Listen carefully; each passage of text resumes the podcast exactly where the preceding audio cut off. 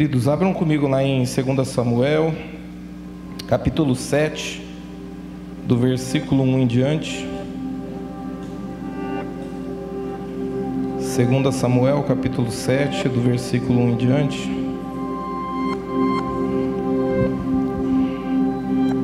Qualquer coisa você só me escuta para a gente ganhar tempo aqui.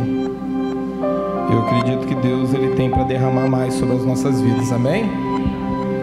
E sucedeu que, estando o rei Davi em sua casa, e tendo o Senhor lhe dado descanso de todos os teus inimigos em redor, disse o rei ao profeta Natã: Eis que eu moro em uma casa de cedro, e a arca de Deus mora dentro de cortinas. E disse Natã ao rei: Vai e faz tudo quanto está no teu coração, porque o Senhor é contigo. Porém, sucedeu naquela mesma noite que a palavra do Senhor veio a Natã, dizendo: Vai e diz ao meu servo Davi: Assim diz o Senhor: Edificar-me-eis tu uma casa para a minha habitação? Porque em casa nenhuma habitei desde o dia em que fiz subir os filhos de Israel do Egito até o dia de hoje. Mas andei em tendas e em tabernáculos. E em todo lugar em que andei, todos os filhos de Israel Falei porventura alguma palavra alguma das tribos de Israel, a quem mandei apacentar o meu povo de Israel, dizendo: Por que não me edificaste uma casa de cedro? Agora, pois, assim dirás o meu servo, assim dirás ao meu servo Davi: Assim diz o Senhor dos exércitos: Eu te tomei da malhada de trás das ovelhas, para que foste o soberano sobre o meu povo, sobre Israel. E fui contigo por onde quer que foste, e destruí a teus inimigos diante de ti.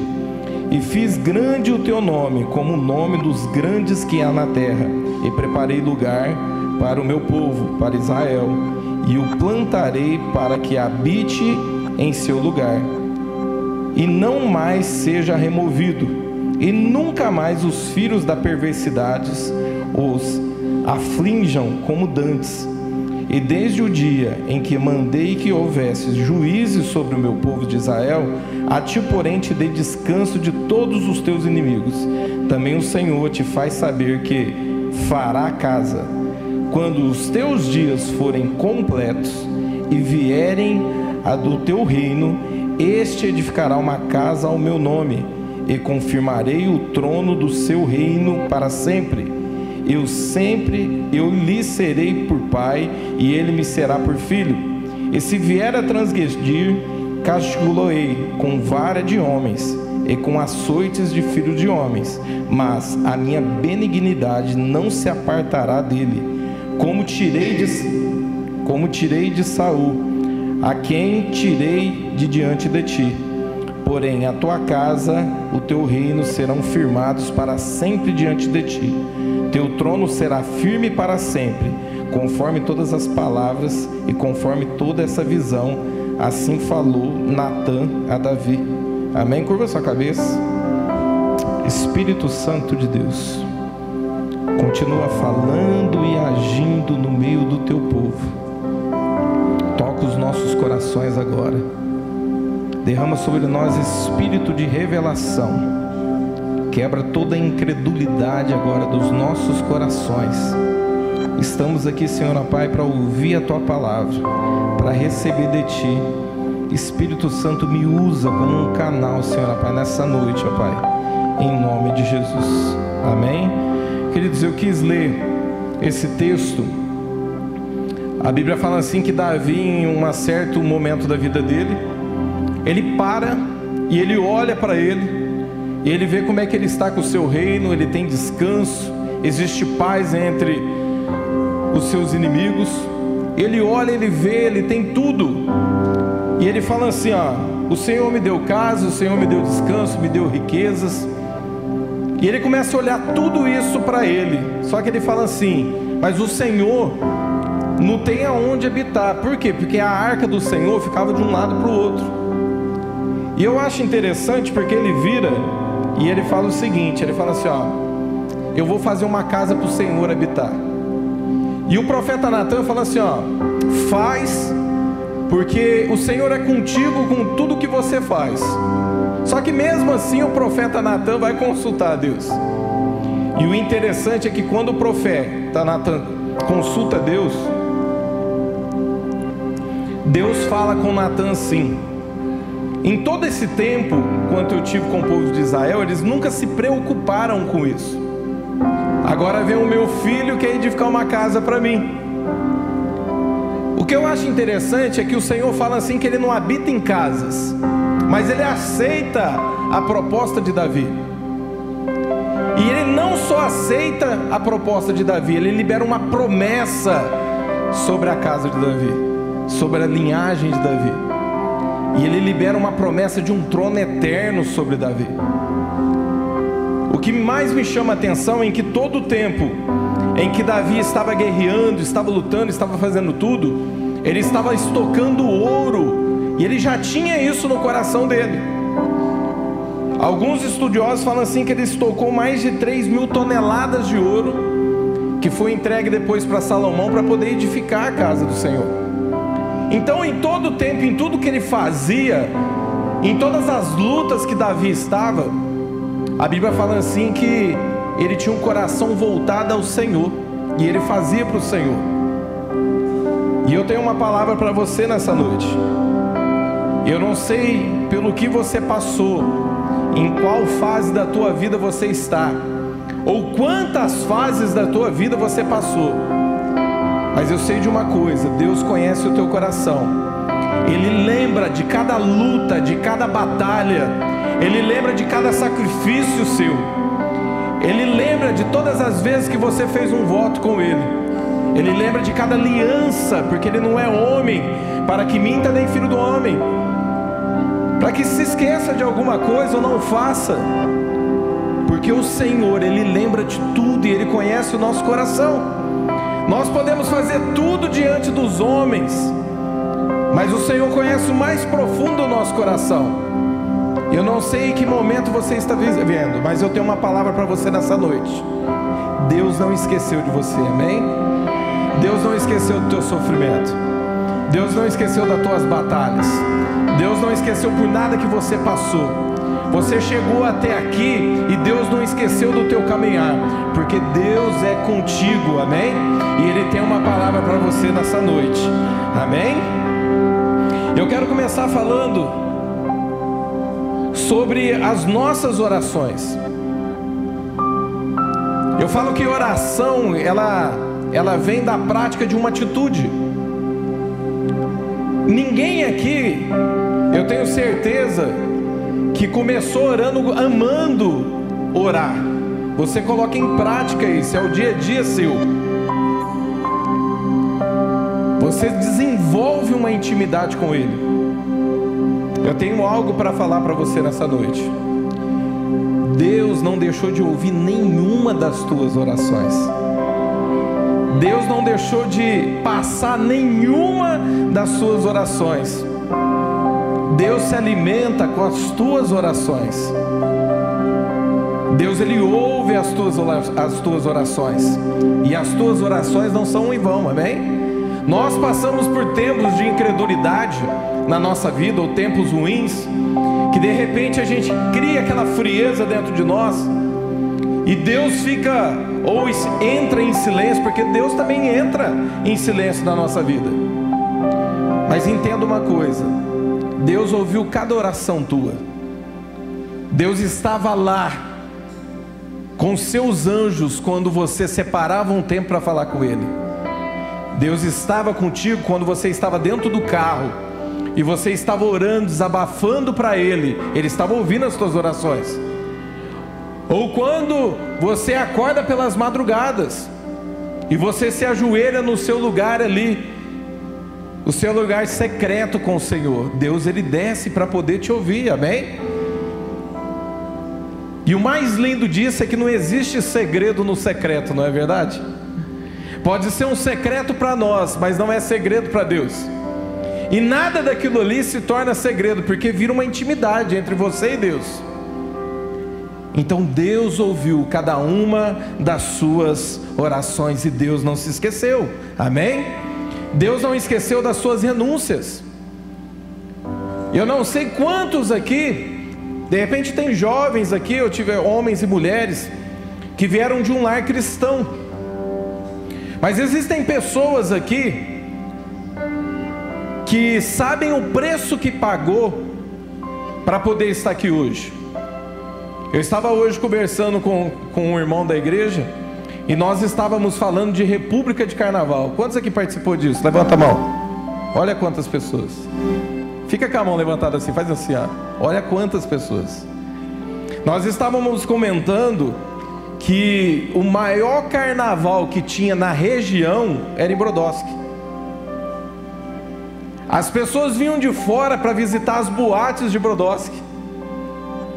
Só que quando a igreja se levantou e ela começou ali a guerrear pela cidade, isso tudo foi acabando. E nós estávamos lembrando de pessoas, e ele estava tocando um assunto de algumas pessoas que até estão aqui hoje. E ele falava assim: ó, eu lembro que aquele ali fundou a república dele. Aquele ali tinha uma república com tantas pessoas. Mas todo mundo sabe o preço que a pessoa pagou quando ela teve que renunciar. Sabe o que foi o que mais me doeu quando eu abandonei o mundo? Os meus amigos. Eu lembro que um dia eu estava no bar, bebendo, eu já estava indo na cela, eu estava bebendo ali, e de repente eu estava vendo meus amigos tudo conversando ali na mesa, e eu comecei a olhar para aquilo, e eu falei: Deus, o que eu estou fazendo? A minha vida é um ciclo, a minha vida não muda, é só isso aqui, e de repente assim sumiu, abafou a voz dele no meu ouvido, ficou só eu e Deus. E eu comecei a olhar para aquilo, falei, Deus, o que, é que eu estou fazendo aqui? E eu lembro que eu me levantei, isso foi logo quando a gente chegou, coisa de meia hora depois. Eu me levantei e falei, eu estou indo embora. Ele ficou me olhando, todo assustado. Ele falou, para onde você vai? Eu falei, ah, eu estou indo embora, eu não quero ficar mais aqui. E levantei e saí. Aquele dia eu sei que começou algo na minha vida. Sabe por quê? Deus não esqueceu das tuas renúncias. E eu sei o quanto que doeu deixar meus amigos lá. Você não sabe o que, o que era mais doloroso. Quando eu comecei a vir para a igreja, a minha mãe me deu, na verdade não foi nem minha mãe, acho que foi o Xande que me deu, o pastor Xande. Me deu uma Bíblia que era desse tamanhozinho aqui, ó. Era maior do que essas azulzinhas de, que, que dão em escola, né? Ela era um pouquinho maior. E ela cabia certinho no meu bolso. E eu, para vir para a igreja, eu colocava aquilo no meu bolso porque eu tinha vergonha de carregar uma Bíblia. Mas eu lembro que o caminho para mim sair da minha casa para vir para a igreja era o bar, aonde eu frequentava. E aí os meus amigos colocavam, quem já foi da, desse tempo sabe o que, que é isso, colocava o som muito alto na frente do bar. E eu lembro que eu passava, tentava passar escondido para eles não me ver, mas quando ele, eles estavam ali já bêbados, e o som estava muito alto perto deles, eu escutava eles falando assim: ó, ah lá o pastor indo para a igreja. Olha lá o pastor indo.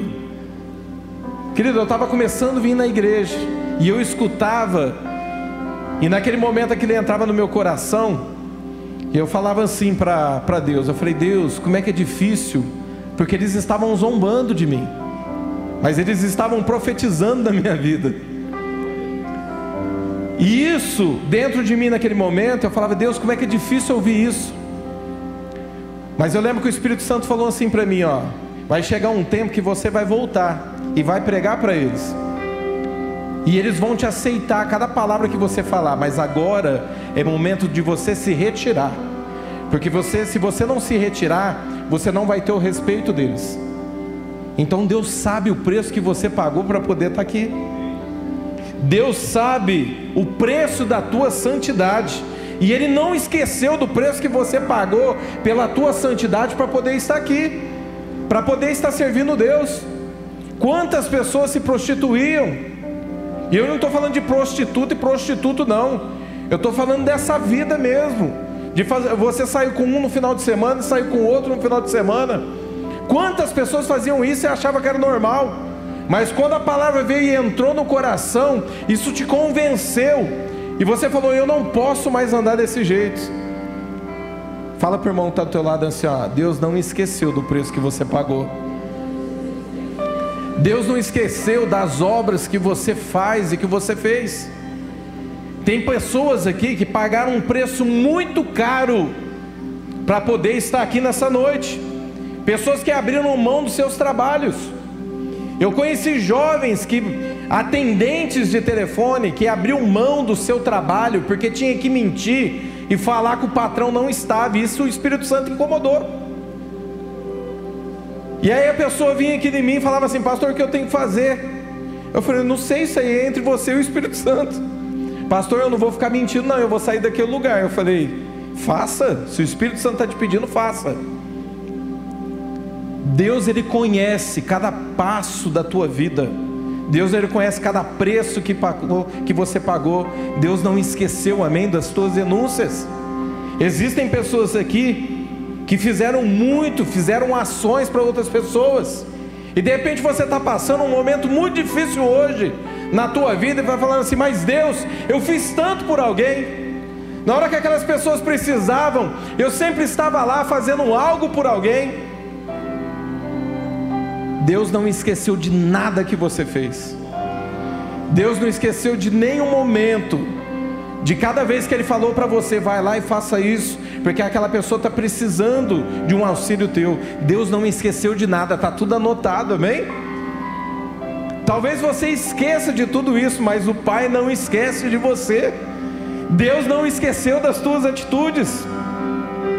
Tem pessoas, querido, que deixaram tudo deixaram tudo na sua vida para poder servir o Senhor, pagaram um alto preço para poder estar aqui, abriram mão de viagens, abriram mão de trabalhar viajando, porque amam fazer a obra de Deus.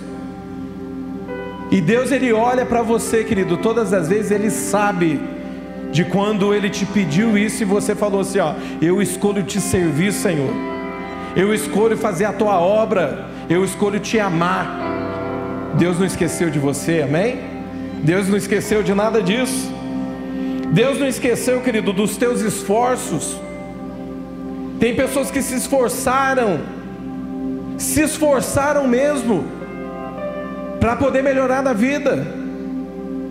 O Lucas estava aqui contando da vida dele aqui. Eu sei porque eu peguei o caminhar, o começo, na vida dele do vínculo das pessoas que ele andava e o quanto foi difícil para ele, o preço pago. Eu lembro que eu, eu falava para ele até, eu, eu, lembro que eu brincava com ele, falava, ele falava muita gíria, né?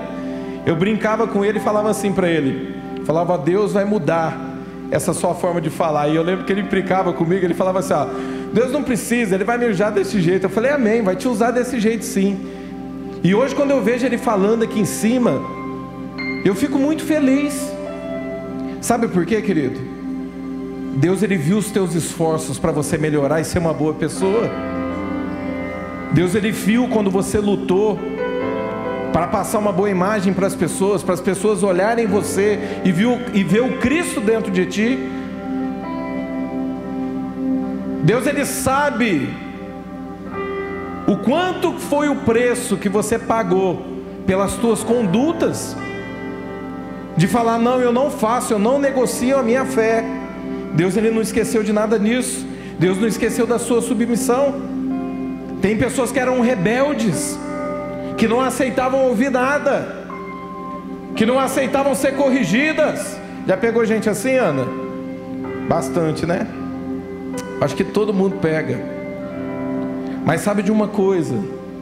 Deus ele sabe do preço que você pagou para ser obediente do preço que você pagou de ouvir tudo isso e crescer em cima dessa situação. Deus ele viu a mudança no teu coração e ele não se esquece disso. Deus não esqueceu disso. Deus não esqueceu das suas alianças e dos teus jejuns. Mais que a gente fala sobre jejum hoje, de repente você fala assim: "Ah, faz tanto tempo que não fala isso". Tem pessoas que pagam um preço jejuando. Abre mão de muita coisa. Abre mão do seu churrasquinho do final de semana. Às vezes faz uma aliança com Deus, entra num propósito e esquece que tem uma festa de aniversário. Como é duro isso. Só Deus sabe como é que é duro isso quando a gente esquece alguma coisa. Quando você está lá, de repente num ambiente você não pode comer, e chega uma pessoa com alimento, outra com alimento, e você vai vendo aquilo. Deus está vendo os teus esforços, querido. Deus está vendo você ministrar para Ele, amém? Porque você está ministrando para Ele quando você faz esse tipo de coisa. 1 Samuel 2,30 diz assim: ó, o Senhor honra aqueles que me honram. O Senhor honra, querido, todas as vezes que você honra Ele com as tuas atitudes. Deus não esqueceu das tuas injustiças ou dos teus traumas que você passou. De repente você faliu. Tem pessoas, querido, que faliu, perdeu bens, perdeu muitas coisas. E aí você olha e fala assim: Mas como assim? Como que eu pude ter perdido tudo isso? Às vezes acontece. Às vezes a ansiedade nos leva para esse tipo de coisa. Às vezes a gente faz as coisas sem consultar a Deus. Às vezes são um tombo da vida e Deus permite para que você cresça em cima dessas situações. Para que você possa olhar e aprender que não é na primeira queda que você para. É que nem andar de bicicleta. Às vezes é um tombo, é dois, é três, até você aprender a andar e depois começar a empinar. É desse jeito que acontece. Às vezes o Senhor vai permitir muitas coisas na nossa vida para a gente poder crescer. Mas entenda uma coisa: Deus não esquece de nada disso. Deus não esquece. Porque no reino de Deus, quando a gente perde, é que a gente ganha, amém? Não existe injustiça no reino de Deus, porque Jesus é a própria justiça, ele morreu por cada um de nós. Então ele sabe também quando você paga o preço de quando você foi traído, ou de repente foi roubado. Deus não esqueceu de nada disso. Entrega nas mãos de Deus e supera. Você pode olhar para si a vida inteira e se colocar na condição de vítima e não crescer em cima disso. E ficar ali isolado e falar assim, ó: "Ah, eu não quero mais viver. Não tem mais sentido a minha vida", ou olhar e falar assim, ó: "Eu posso conquistar tudo novamente". Eu posso porque o Senhor é comigo. O Senhor é dono do ouro e da prata. Ele está no controle de todas as coisas.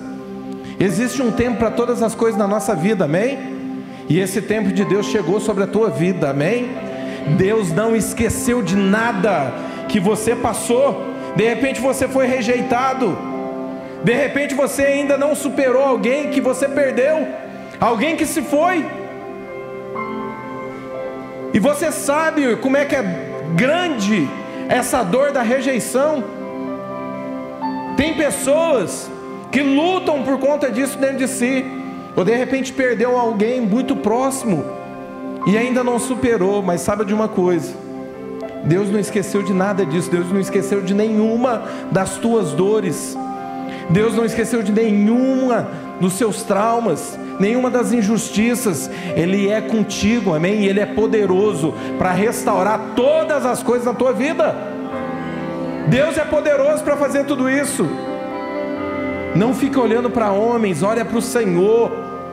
Quando nós olhamos para os homens, nós perdemos o nosso foco. Olhe para o Senhor.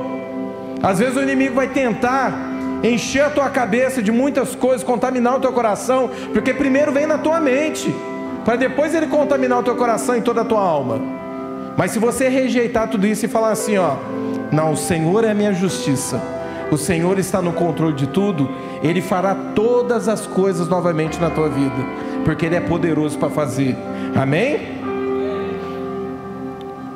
Sabe o que é mais lindo de tudo isso? É quando você escolhe lutar. E eu acho lindo quando as pessoas sobem aqui e as pessoas começam a dar testemunhos de tudo aquilo que elas passaram. E quando você olha para a cicatriz daquela pessoa, a cicatriz daquela pessoa te ensina que é possível você superar e avançar. Que é possível você vencer em todas as áreas da tua vida. As tuas cicatrizes falarão muito alto no coração das pessoas as tuas dores, as tuas injustiças, os teus traumas, tudo aquilo que você passou, amanhã servirá de exemplo. As pessoas vão olhar para você e vai falar assim, ó, como você conseguiu? E você vai olhar e vai falar assim, ó, eu tenho um Deus no céu. Eu tenho um pai que cuida da minha vida. Esse Deus me ajudou. Esse Deus esteve comigo em todos os momentos da minha vida. Sabe por quê? Porque Deus não se esquece de você. Amém? Não foi assim com Saul e Davi? Davi o tempo inteiro ali, ele começa a ser perseguido por Saul. Porque Saul olha para ele e ele começa a ver Davi como uma ameaça. Um jovem que se foi levantado por Deus para poder ajudar aquele reino, aquele povo. De repente o rei olha e vê a possibilidade de percas. Na hora que as mulheres começam a cantar, Saul mata milhares, mas Davi dez milhares, ele olha e pega e fala assim: ó, o que falta só para esse jovem? Só falta o trono para ele. E o espírito maligno vem e entra nele. E aí acontece o que? Começa uma perseguição. E quando começa essa perseguição, Davi em nenhum momento ele ousou tocar em Saul, porque ele falou assim: ó, o Senhor levantou. Eu não posso fazer isso. E por algumas vezes o próprio Saul é colocado na mão de Davi para Davi matar ele, mas ele não faz. E Davi foi justificado por Deus, amém? Você vai ser justificado por Deus em todas as áreas da tua vida. A mesma coisa foi com Jesus. Sabe por quê? Porque o trono estava com Saul. Estava lá com ele, mas a autoridade estava em Davi. O trono estava em Herodes, mas a autoridade estava em Jesus. O trono estava com Acabe, mas a autoridade estava com Elias. O trono estava lá com o Faraó, mas a autoridade estava em Moisés. Deus ele procura homens e mulheres com o coração que estejam prontos para servir. Você não precisa de trono nenhum, você precisa ter um coração voltado para o Senhor, um coração onde você pode abrir e falar para o Senhor: Senhor, toma todo o meu coração faça da minha vida conforme a tua vontade. É aí que o Senhor se manifesta na tua vida, amém? E Deus está em busca de pessoas assim, homens e mulheres que querem servir Ele de todo o coração. Ele olha ao nosso coração. A Bíblia fala assim que quando o profeta Samuel chega e ele fala assim, ó, vai até a casa de Jessé, porque existe um lá que eu vou levantar como rei. Ele chega e olha Eliabe era o mais velho, um homem poderoso de guerra. Ele olha e pega e fala assim: Ó, é esse, esse é o homem que o Senhor escolheu. E existe algo que mexe muito comigo nessa passagem, porque o Espírito de Deus ele vem e fala assim para o profeta: Ó, esse eu já o rejeitei. E aí ele olha para o outro e fala: Não é nenhum desses, não tem mais nenhum? Não, tem Davi. Ele está escondido. Sabe o que Deus fala no meu coração? É quando você está escondido, trabalhando por detrás das malhadas, que o Senhor, Ele vai e visita o teu coração, Ele olha a tua vida. É lá que Ele te escolhe. Quando Ele vai lutar contra o Golias, esse irmão que foi reprovado por Deus, ele olha e pega e fala assim: ó, eu conheço a tua presunção do teu coração, que você deixou aquelas poucas ovelhas para poder vir aqui. Sabe o que, que Deus fala muito forte no meu coração? Todas as pessoas que não voltaram seu coração para Deus e foram reprovadas por Deus, serão levantadas para julgar aqueles que foram aprovados por Deus.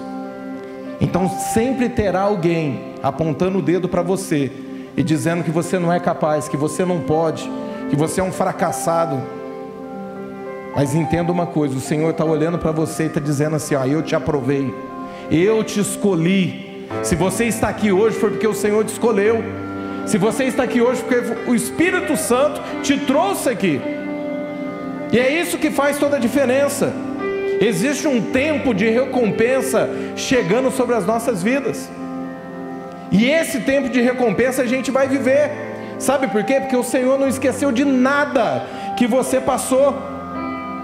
Deus não esquece de nada. Existe uma passagem na Bíblia onde Davi ele olha, ele lembra de uma aliança que ele fez com Jonatas.